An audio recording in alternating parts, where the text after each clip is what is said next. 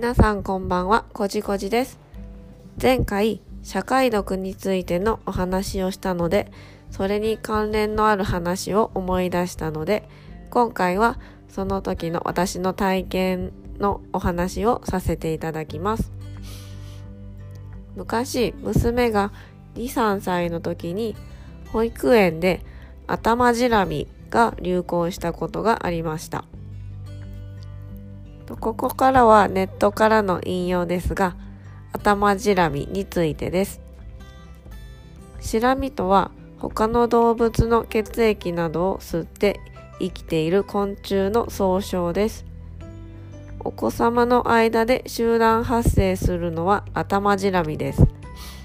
頭じらみは頭髪の接触やタオル、櫛などのの共有などで移ります。お子様は遊んでいる時やお昼寝の時、友達同士で頭や髪をくっつけてしまうことが多いため、頭じらみが移りやすく、しらみの流行は0歳から11歳の子供に起こりやすいのが特徴です。清潔にしていても頭じらみは移ってしまいます。不潔にしていたから移ったという考えは間違いです。頭じらみは不潔だから映るのではありません。なのだそうです。引用はここまでです。当時、保育園の先生に頭じらみ用のシャンプーがあるというのを初めて聞きました。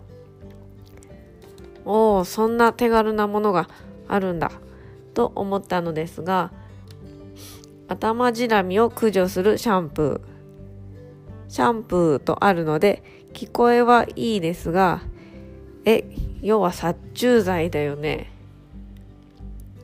泡立つ殺虫剤を子供の頭に塗りたくるのかって思ったんです。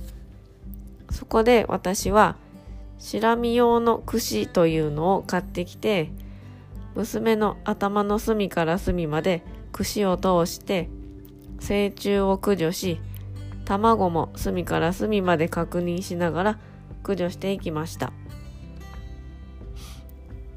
初日でほぼ駆除しましたが45日は気にしながら注意深く確認していました。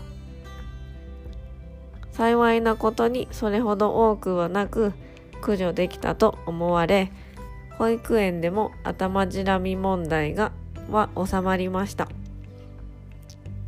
シラミ用のシャンプーを使うことは悪いこととは思いません。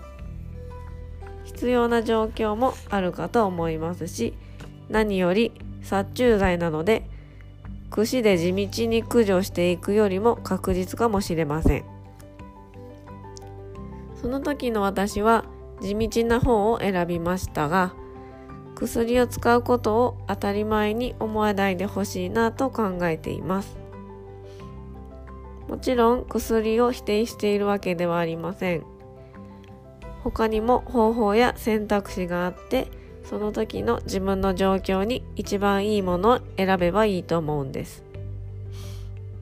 私は薬に頼る前に本当にそこに頼らなければいけないのかなと一度考えてから決めるようにしています。今回はここまでにします。今回も最後までこの音声を聞いてくださりどうもありがとうございます。